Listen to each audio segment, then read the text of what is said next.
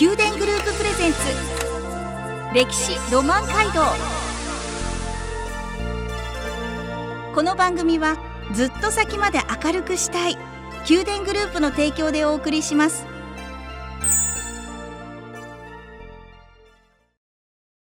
ラブ FM をお聞きの皆さんおはようございます。お相手の小柳ゆうきです。毎月第1第2土曜の朝7時30分からお送りする宮殿グループプレゼンツ歴史ロマン街道。九州各地の歴史と今そして未来へとつながるお話を毎回ゲストをお招きし伺います。今朝は鹿児島県にある愛ら市歴史民族資料館館長下鶴博さんをお迎えしお話を伺います。下鶴館長どうぞよろしくお願いいたします。よろしくお願いします。はい。まず下鶴館長に愛ら市について教えていただけますでしょうか。はい、はい、えー、愛ら市はですね、えー、鹿児島のあの金庫湾鹿児島湾を思い描けて、えー、描いてもらってですね、はい、その中央に桜島があります。はい、でその桜島のですね、まあ、左手北西になるんですけれども、えー、にあの愛田市があります。鹿児島市から見ると北側になりまして、はい、えー、愛田市愛田市のその隣には鹿児島空港もありまして、まあ、鹿児島空港と鹿児島市のまあ、間中間にあるという町になります。はい桜島。私弟が以前鹿児島市内に住んでたことがあったのでその頃は、はい、あの弟が高校生の頃ですね。よく行ってたんですけど、はい、桜島がよく噴火して、噴火っていうんですか？噴火してたなって。ね ねそんな印象があったり、美味しいものもたくさんありますね。はい、なんか愛ら市で食べることができるこう美味しいものとかってあるんでしょうか？えー、っとですね、はい、あのまあ野菜とか肉、まあ、あの消費地の鹿児島市に近いですので、はい、そうですね。最近でしたらほほう肉とかですね。ほう肉、えー、まあはい。あまああと豚肉とか、まあ、和牛ですね、はい、黒牛とかですね、はい、えー、それからあとたけのこの早掘りもやってまして、えーまあ、水煮でですね、はい、っていうのでか鴨の早掘りたけのこっていうのは結構早い。えもう12月とか、はい、えー、来月ぐらいになりますと出回るのかなと思いますね。そういったものもありますね。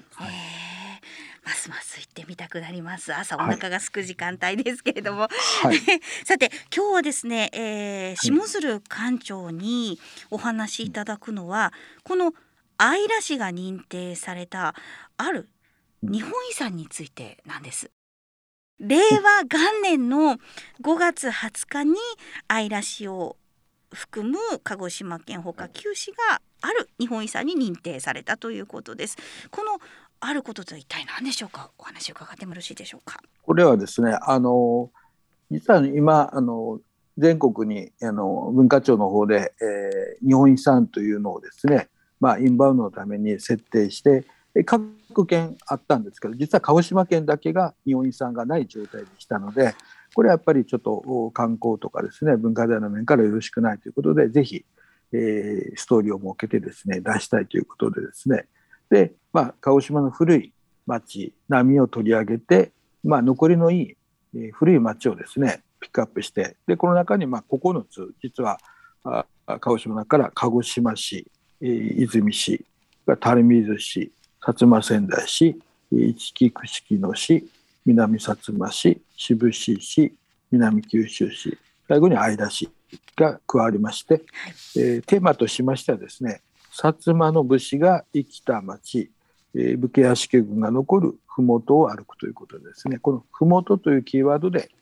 えー、日本遺産に、まあ、認定されたというものです。うん。日本遺産の補足をさせていただきますが各地域の文化、はい、伝統を語るストーリー先ほどおっしゃったストーリーを日本遺産として文化庁が認定し、はい、ストーリーを語る上で欠かせない魅力ある有形そして無形あるなしの有形無形のさまざまな文化財を総合的に活用して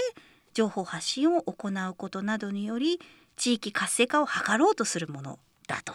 いうふうに、そうですね。はい、はい、いうことです。今回のこのストーリーなんですが、具体的にどういったストーリーになるんでしょうか？はい、この麓というまあ古い町並み町のことはですね、はい、実はあの戦国時代からあ続いてましてこれが江戸時代にまあ発展してということで、えー、今今現在の市町村のまあ各コアになるまあ、古い町ということなんですけども、はい、えー、さか遡りますとその例えば関ヶ原に、えー、部隊が参加してますけどもこの各麓から出ていったりとか、うん、あるいは幕末維新の戊辰戦争とかあるいは西南戦争とかも実はこの麓単位でですね、部隊が出ているということでいろんな場面で実はあ地域のつながりということでですねキーワードになりやすいという意味で、えー、この真ん中にですねこの、えー、日本遺産の、まあ、ど真ん中にこの麓というのを据えてみたということですね。うんえー、あと説明としてはですね実は鹿児島独特の途上制度というのがありまして、はい、漢字で書きますと外の城と書きまして途上というんですけどもこれはあのこれに対して内城と書いてですね内城内の城と書いてこれ実は鹿児島城下鹿児島の鶴丸城のことを指すんですけども、まあ、その内城に対して都城、えー、真ん中の鹿児島の城下を守る地域の、えー、小さいお城群ですね。これを都城と呼んでたというとですね。今軍事的な組織なんですけども、はい、えー、今でいうその市町村の行政組織も兼ねている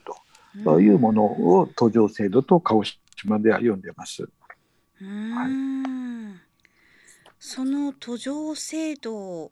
薩摩藩独自のものだったということですね。そうですね。独自ですね。例えばですね、はい、あの江戸時代他のまあ九州の各藩でもですね、はい、えー、大体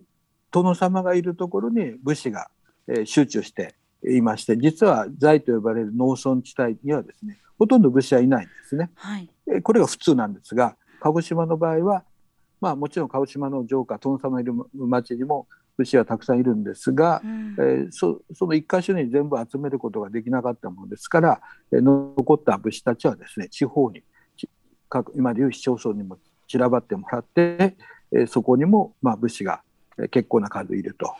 鹿児島は大体全国でしたら、まあ、20人に1人ぐらいが武士かなと言われるからと思うんですが鹿児島の場合は4人に1人が武士ですね。下級武士。非常に人あの九州一帯を制覇した時代もあるものですから、えー、そのその時に、まあ、お抱えにした家臣たちがですねえーまあ、豊臣秀吉に負けた以降はですね、うん、鹿児島の方に全部帰ってきたということで、はい、非常に武士の人口だけがちょっと増えちゃったと。でそれのまあ解決策というふうに言われております。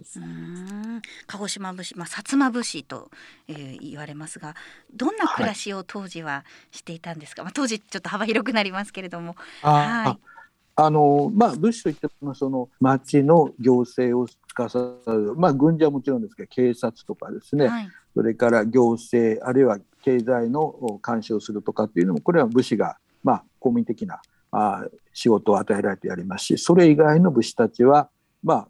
農業が主になりますけども実はあの刀を刺してるんですけども例えば鍛冶屋さんとかですね、はい、それから、えー、大工さんとかですね、えー、そういったあの武士にも認められたその職業、まあ、町人と同じような職業もありまして、えー、なかなかその威張った大工さんとかですね そういった人たちもいたと。ですから武士だけでなくっていろんな職種も実はあの職業としてですね器用な方は、まあ、その傘張りとかそういうことだけじゃなくてですね大工とか鍛冶屋さんもいたと。で鍛冶屋さんですから刀を作ったりとかですね、はい、えー、そういうこともしてたということのようですね。はいこの日本遺産武家屋敷郡麓を歩く薩摩の武士が生きた町ということで、はい、えー、鹿児島県ほか九市そこに姶良市も含まれているんですけれども、はい、実際にこの辿っていくとそういった薩摩武士の生きた生活だったりその家族の姿だったりっていうのがこう思い起こされるようなそんなストーリーになっているということなんですね。各地域地域が特色がありますので、はい、えー、えー、まああの特産品からここではそのまあ、例えば桶屋さんとか、はい、あこうたタバコのキセルを作るのが得意だった地域とかですね。いろんな、えー、特色があって、まあ、地域の、まあ、今と一緒でその一村一品ではないですけども、特産化にこう力入れてるとかですね。あるいはこの間の鴨でしたらその鴨の紙すきという和紙を作るのが盛んに下級武士たちに奨励されてたという話も伝わっています。曲を挟んで、えー、今伺ってきた、えー、中で特に姶良市に残っている今も受け継がれている文化財を詳しくご紹介いただきたいと思います。では一曲お送りします。この番組はずっと先まで明るくしたい宮殿グループの提供でお送りしています。宮殿グループプレゼンツ歴史ロマン街道。宮殿グループプレゼンツ歴史ロマン街道。九州各地の歴史と今そして未来へとつながるお話をゲストの方をお招きし伺っています。今朝は鹿児島県にあります姶良市歴史民族資料館館長下鶴博さんから姶良市について伺っています。下鶴さん館長、えー、日本遺産、はい、薩摩の武士が生きた町、えー、武家屋敷群麓を歩くということで、えー、姶良市ここからの時間は姶良市にある文化財についてお話を伺っていきます。はい、あの、はい、まずここで初めに文化財という捉え方なんですけれども先ほどあの和紙のお話も出てきましたが、まあ、文化財にい。ろんな種類があるという認識で間違いないでしょうか？そうですね、はい、あのもちろん今見学のできる、まあ、遺跡とか遺構山城とかですね言われるものとあと無形の踊りであったりとか、まあ、文化に属する食べ物であったりとかですねそういったものも、まあ、ストーリーの中には入れていいということになっておりますので、はい、えー、あと、えー、この鴨の場合でしたら太鼓踊りとかですねそういったものも構成文化財の方一つになっております。はいえー、これちょっと構成文化財をちょっとご紹介しますと、はい、カモの麓というのが大きく、えー、くくられてるんですけれども、これは実ですね。はい。はい、これは実はあの江戸時代より一つ前のですね中世という時代のカモ氏という一族があこの八幡神社を中心に勢力を持ってたんですがその時やっぱり関門氏の麓というのが実はありましてこれが江戸時代になりまして、えー、近世になると島津市の今度新しいですね島津市の計画した麓に変わっていくという、まあ、その2つの面がですね、まあ、今現在鴨の麓として見ることができるという、はい、まあ、楽しみ方といいますかあろうかなと思います。うん、あともう一つ大きな要素としては鴨城というお城が残っておりまして、まあ、これもあの途中まで車で行きまして散策することができるんですけども、えー、これも実はあの関原の戦いの後ですね、え、実は徳川家康と東軍ですね、え、黒田とかですね、え、加藤とかの、え、東軍の人たちが九州の中で、え、西軍を追い詰めてましたので実は鹿児島にも加藤黒田連合軍が攻めてくるんじゃないかなということで実はこの鴨城も再度整備して、まあ、島にとっては最後の決戦をしようかなというところにも実は歴史上現れて、まあ、そういったところをちょっと見ていただけたらなというふうに思っています。あと具体的な、はい、あ意向としてはですね、えー、市役所の支所になるんですが鴨のオカリア門という、まあ、今で言いますと市役所ですね。市役所役場のああにこの正門がありましてこれが今でも残っていると。でその横には鹿児島でよく見られるあの犬巻鹿児島では一つ葉と呼んでますが、えー、これも昔からそこにあった木がですね今でも残っているという、まあ、景観として江戸時代の景観を確認することができるということですね。あと、はい、鴨の八幡神社というのがこれも先ほど言いました中世以来の鎌倉時代以来の、まあ、神社なんですがその横にですね鴨の楠という樹齢1500年以上と言われてます国の天然特別天然記念物がありまして、まあ、これも中世近世通じてですね地域のまあ景観としてなであの親しんだですね、まあ、まあ鹿児島を代表する観光の名所ですのでぜひ、えー、来ていただけ、えー、で、まあえー、見学していただけたらなというふうに思っております。鴨の楠はとても、はい、とても大きな木だと、はい、どれぐらいの大きさなんですか、はい、えっと、高さは30メーターとありまして一番下の根回りも同じぐらいですね。28メーターぐらいありまして。あの木の中は今は見学できないんですが以前はその畳で8畳から10畳敷きぐらいのですね非常に広い、えまあ、空洞風呂風呂になってたと。そういうことですね。はい、畳8畳分の空洞ってく、はい、もうもうなもうなんか今まで出会ったことのない大きさ規模なので、そうそうですね。想像、はい、想像するともう膨らんでいくんですけれども、はい、今実際にその鴨のくすを観光で見に行こうと思ったら、はい、すぐ近くまで寄ることはできるんですか、今現在ですね、あの活性化事業ということで、えー、まあ根を傷まない程度にですね。デッキえー、歩いてウッドデッキがずっと周囲に張り巡らされておりまして、はい、そこであの木の近くまで寄ってこう木肌とかですね、えー、植生で間近に見ることができます、日本一に選ばれているんですよね。そうですね。はい。はい。はい、えー、昭和63年ですので1988年の環境庁だから現在の環境省ですね。はい、はい、あの調査を実施して全国で6万1444本を調査した結果カモのクスが日本一だと認定されたということで、はい、はい、わあ一度その木のそばに立ってその大きさを感じてみたいですね。そうですね。あの文化財サイドの指定自体は戦前の大正の頃から指定をされまして、はい、もう近々来年再来年でっと指定後100周年ぐらいを迎えようかなというぐらいの時期になってますね。はい、のくすは来年が2022年国の天然記念物に指定されて100年を迎えるそうです。あと他にもまだありますでしょうか？はい、そうですね。はい、あの太鼓踊り今ちょっとこの、はい、はい、あの先ほど言いましたがコロナの関係でですねちょっと去年、えー、お休みしてるんですけどまた来年以降ですね、はい、えー、この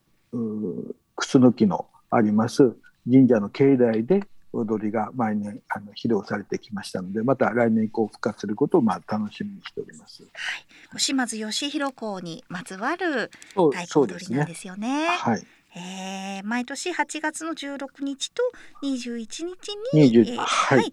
あの本来でしたら太鼓踊りが披露される。これそうですね。みんなみんな楽しむことができるんですか？そうですね、はい、あの間近にですねその神社の境内ですので、えー、各地域の踊りがいやあの普通通常は 4, 4地域の団体が、はい、えー、順番に披露されますので、えー、たくさんの方がですね見学に来られます、はい、昔は雨乞いの時にも踊ったりされていたそうですよね。そうですね。はい。え、太鼓踊りって具体的にどんな踊りなんでしょうか？なんか写真で見る限りだとまだ私は伺ったことがないので見る限りだと太鼓を、うん、そうですね、はい、あの結構この、えー、お腹の前に、えー、そうですね直径、えー、どのぐらいですかね、えー、5 6 0センチぐらいの太鼓を前に、はい、背中に背負ってですね、はい、で前の方で、えー、叩くと。いうタイプですね。はい。でこれ結構動きが激しいもんですから、はい、で背中の方には八幡といってまあ、戦国のこう、えー、兵士たちがや八幡って言いますか。今、色とりどりのものを背中に2本ぐらい刺してるんですけども、そういったものを刺して動き回りますので、はい、大変まあ勇壮な踊りになるかなと思いますね。この太鼓踊りっていうのはやはり練習されるんですか、はいそうですね、うん、あのだいぶ1か月2か月前ぐらいから練習に入ってですね、最初は座って音だけ合わせて、はい、で音が合ってきたら今度は動きをつけてということでですね練習が進んでいくということですね。はい、小さい頃から小学生の頃から、えーまあ、教え地域で教あの公民館等で、えー、稽古して、えー、だんだん上手になっていくということになりますね。えー、一度生で拝見してみたいです。はい。で音、はい、その太鼓の音がやっぱり悪液退散とかですね病気を降参させるとか、はい、という願いも込められて、まあ、踊られるというふうに聞いております、うん、来年の夏こそは実施したいですね。そうですね。はい。はい、ではここで曲をお送りします。宮殿グループプレゼンツ。宮殿グループプレゼンツ。歴史ロマン街道。歴史ロマン街道。